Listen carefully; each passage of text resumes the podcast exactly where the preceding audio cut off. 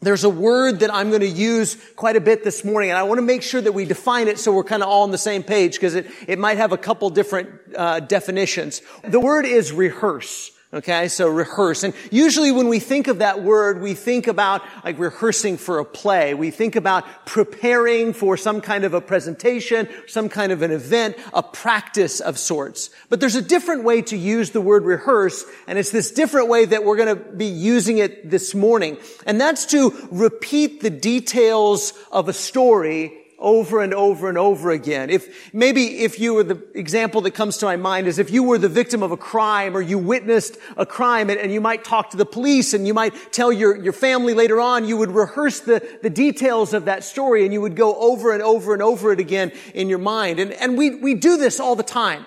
We repeat stories, and they're stories that we don't just tell once or twice or three or four times, but they're, they're stories that we rehearse the details of over and over again. And when we rehearse them, and when we tell them to someone else, we're not just, it's not just words. In a way, it's like we're reliving that event. You know what I'm saying? We, we relive it through retelling it and we go over those details over and over again. We do this as a nation. I'm sure every nation has stories that they rehearse over and over again, maybe on holidays or special occasions where they rehearse certain stories that make them who they are. Every culture, every subculture within a culture, every family, probably every individual, we all have these stories that we rehearse. Our family has those kinds of stories. I, I know that Holly likes to, every year on the boys' birthday, she likes to rehearse the stories of their birth. She wants the boys to know exactly what she went through to bring the kids into the world. But, you know, and maybe you do a similar type of thing, but, but she likes to, she likes to go over it with them and say, you know, it was this time time and we were at home and here's what was going on and tell them the story hour by hour and kind of walk them through that in her mind and in her heart. And hopefully for the boys, they're reliving that, that time so that it begins to, it begins to shape them over time. We, we do this Thanksgiving. That's my favorite holiday. I don't know about you. You can have your favorite, but Thanksgiving's my favorite. I mean, I, I think we're doing ourselves a disservice when we only eat turkey and dressing uh, once a year and that cranberries. I, anything with cranberry sauce, I'm a, I'm a sucker for. But anyway, uh, but but it's it's supposed to be about more than just the turkey and the dressing, right? I mean, my my teachers in school anyway told me that we were rehearsing the story of the first Thanksgiving, right? The pilgrims and the Native Americans coming together and, and sharing a meal together. And so we've set aside this time to be thankful and to enjoy a meal and to come together with our friends and our family, but it's to rehearse that original story. We do this every July 4th that we celebrate Independence Day and we rehearse what it is that makes our country our country and we rehearse kind of the, the events and also the, the enjoyments of freedom and independence. I think about other things that are celebrated in different cultures and different peoples. June, Juneteenth, June 19th, 1865, celebrating and remembering the end of slavery, the setting free of people in this nation.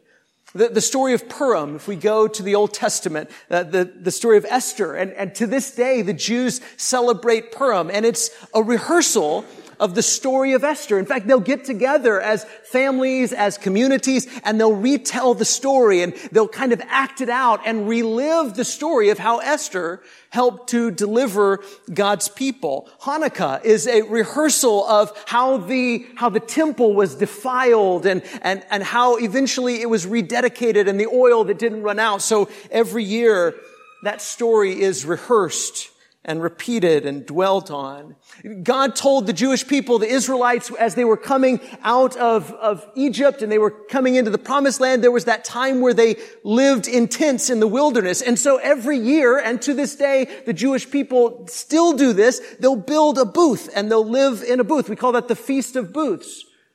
To rehearse what God's people went through, to rehearse their story, to rehearse where they came from and what brought them to where they are today. Passover, same kind of an idea, and we'll talk more about that in just a second. But here's what I really want us to focus on this morning, is that we are shaped by the stories we rehearse. As, as nations, we're shaped by the stories we rehearse. As cultures, we're shaped by the stories we rehearse. As subcultures within a culture, as families, your individual family in so many ways is who you are. You are who you are in part because of the stories that you've rehearsed and that you've told over and over again and thought about and repeated and dwelt on. And you as an individual are who you are in part because of the stories that you've rehearsed. Maybe you've rehearsed them out loud, but certainly in your mind, you've relived them over and over again. You've gone over those details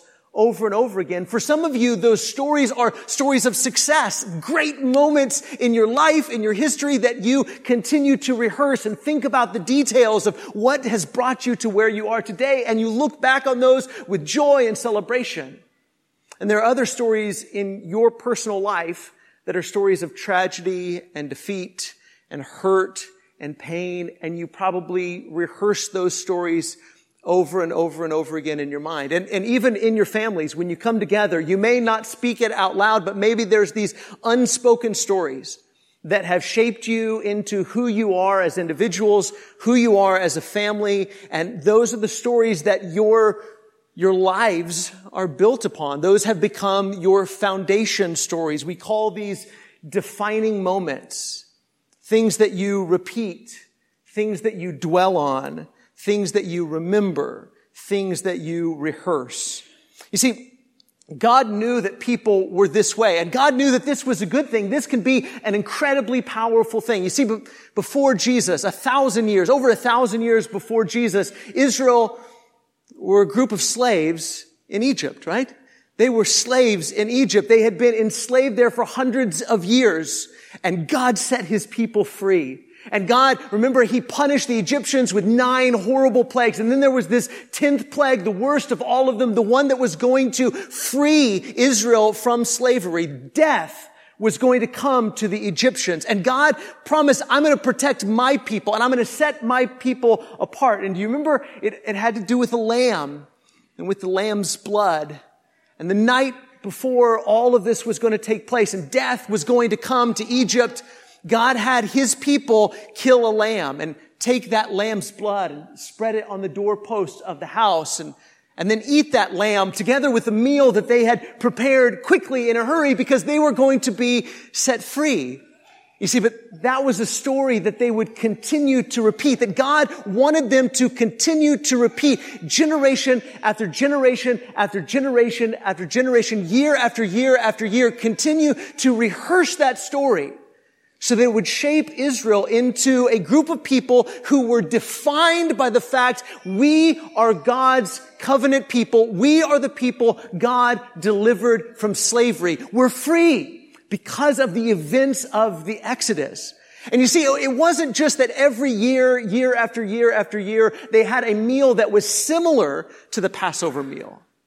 It was that every year, year after year, they they joined in with this meal that had been ongoing so that it became very personal. So that every generation of Israelite, every generation of Jew felt like I have been delivered from slavery. Look at Exodus chapter 12 as we think about this. And God is telling Moses, even as these events are transpiring, he's saying, this is, this is what I want you to do. Every year, I, I want your people to prepare. I want my people to prepare this meal and eat this meal.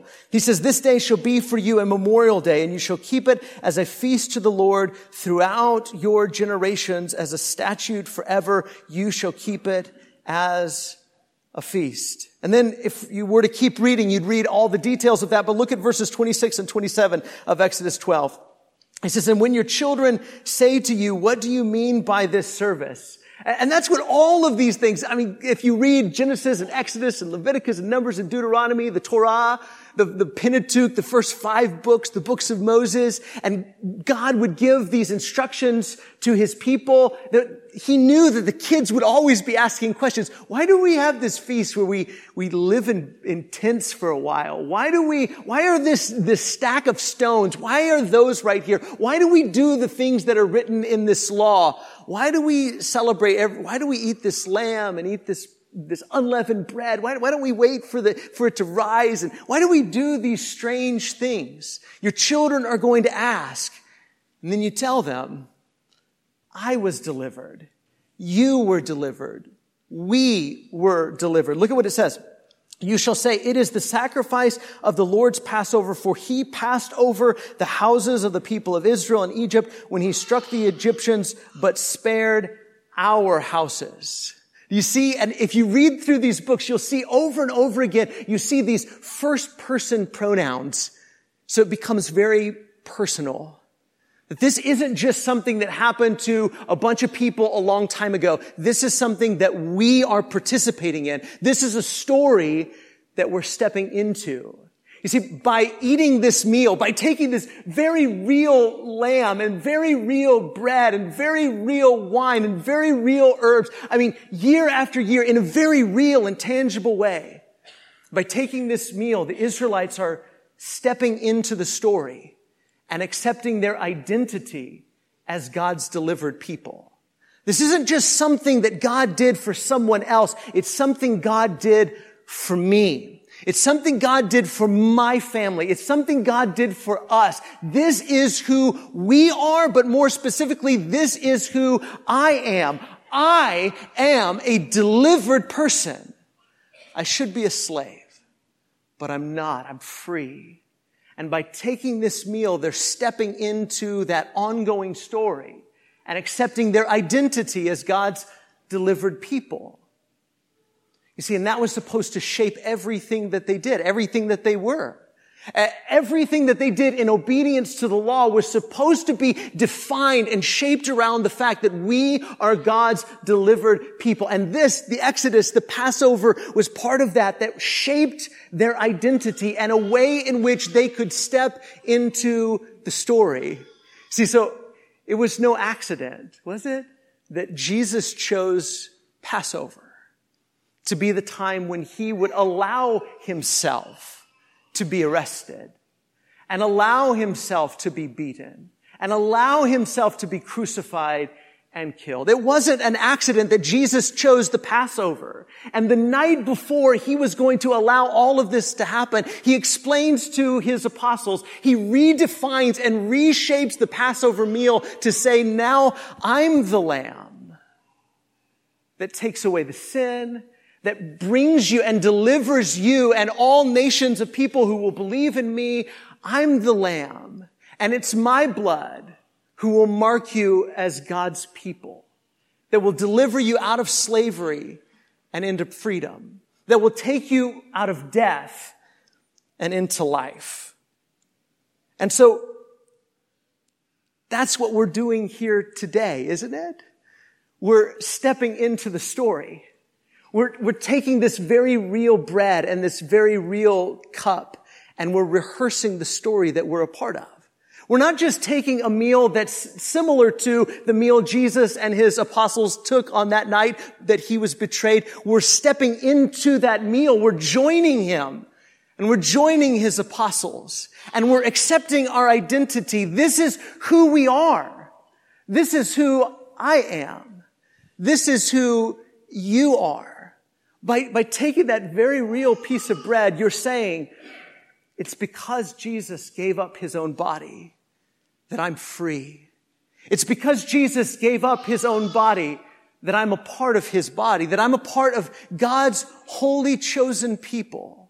It's because of that blood that he shed that I'm forgiven, that the angel of death has passed over me, that I'm separated from who I was and who I used to be, that I'm a different person. I belong to God. That's what we're doing when we eat this bread and we drink this cup. We're rehearsing that story. We're stepping into the story. We're accepting our identity and allowing this story to shape us in everything that we do on Monday and Tuesday and Wednesday and Thursday and Friday and Saturday, shaped by the story of Jesus shaped by our identity and our association with Jesus. But, but here's the danger, okay? I think, I think we've got to acknowledge the danger that often happens with these types of things.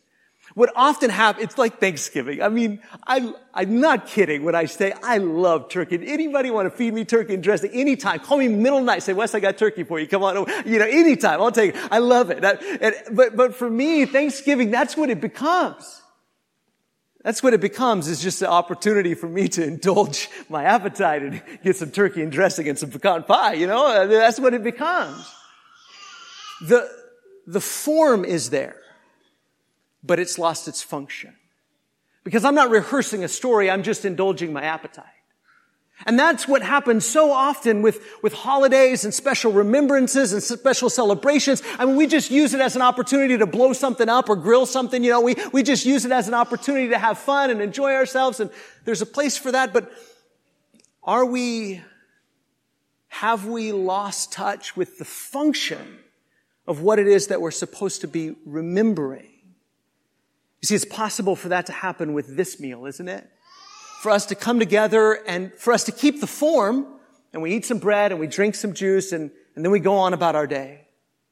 And not to allow this story to shape us into being who we're supposed to be. You see, that's what happened in Corinth. So if you got your Bible, 1 Corinthians chapter 11, you see, this is, this is exactly what happened in Corinth. The, the form was there in a way. They were still eating stuff and drinking stuff, but it wasn't the Lord's Supper that they were taking, Paul says. 1 Corinthians 11 and verse 20. When you come together, it's not the Lord's Supper that you eat. You're not, you're not joining Him in, in the supper that is His, in the meal that is His. For in eating, each one goes ahead with his own meal. One goes hungry, another gets drunk. What? Do you not have houses to eat and drink in, or do you despise the church of God and humiliate those who have nothing? What shall I say to you? Shall I commend you in this? No, I will not. This, this coming together and this meal that we're eating, it's not about satisfying our hunger and our thirst. It's not coming together and having our own meal. We often call it communing. Well, that's a good word, isn't it? To have something in common to commune with each other, to come together and share with each other, to share who we are and what we have and what's been done for us and to commune not just with the people in this room, but the people at first service and the people all over this city and the people all over this country and the people all over this world and, and the people throughout the centuries and Jesus himself were communing, were coming together and sharing. But somehow in Corinth, it had lost that significance. It had lost that function and it became about individuality and everybody was coming together and they were just thinking about themselves. Know, there's a danger in that for us, isn't there? that we can come together and make this gathering something other than what it's supposed to be and make it about me, make it about you, make it as about us as individuals and, you know, make it about the way our hair looks or the clothes that we're wearing or the way that we sing or I hope people notice I'm going to church like I'm supposed to, whatever it is and indulging some sort of appetite that we have. And that's what they were doing. They were coming together and they were just indulging their appetite rather than communing and celebrating and remembering and rehearsing the story that they were a part of. Look at verse 23. Paul says, For I received from the Lord what I also delivered to you that the Lord Jesus, on the night he was betrayed, took bread. And when he had given thanks, he broke it and said, This is my body, which is for you. Do this in remembrance of me. You see, it's, it's all about sharing, isn't it?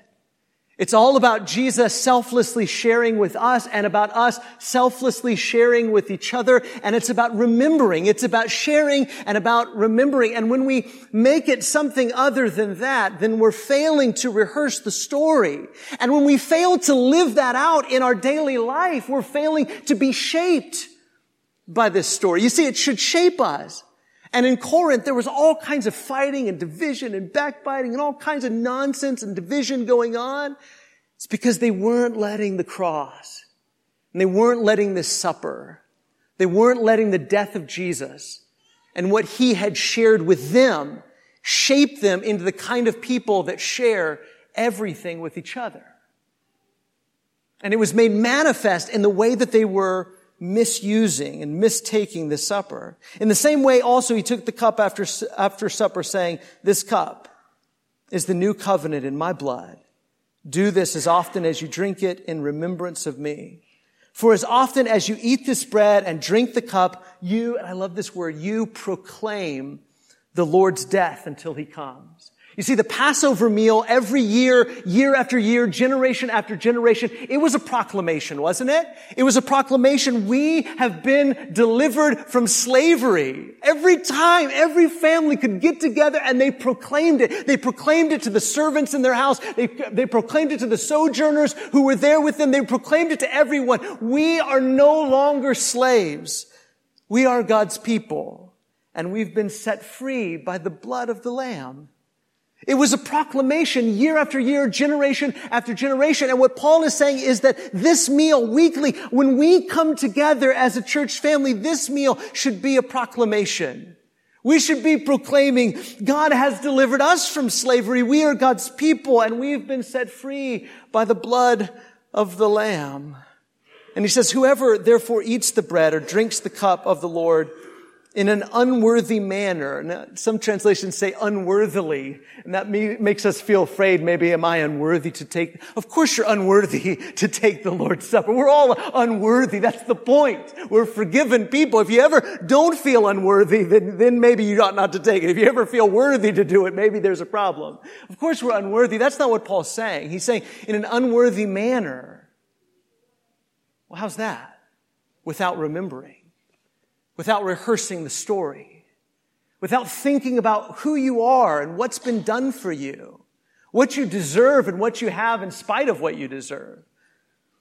If you take it without reflection on the story, you'll be guilty concerning the body and the blood of the Lord. Let a person examine himself then, and so eat of the bread and drink of the cup. For anyone who eats and drinks without discerning the body eats and drinks judgment on himself. You see, it's a, it's a serious celebration. But it's a celebration, isn't it? And sometimes I think that we, we take that seriousness and we think that that should translate to somberness, and it shouldn't. This is a celebration. See, when the, the, Jews would come together and eat the, eat the lamb, celebrating what God had done for them, and they didn't just come together and say, oh no, a lamb had to die so that we could live. No, they came together to say, we've been delivered. And church, when we come together and we eat this meal, we need to do it with reflection and examination and seriousness, but it ought to be a celebration. This isn't a funeral. The lamb who died so that we could live, he lives. He lives today and he makes intercession for us and we are free people and forgiven people and loved people and cherished people. And that's the story we're celebrating when we take this meal. And sometimes I think, I think we fail to be celebratory in the way we take this meal. This is a celebration, church. Not of anything you've accomplished, but what he's accomplished on our behalf.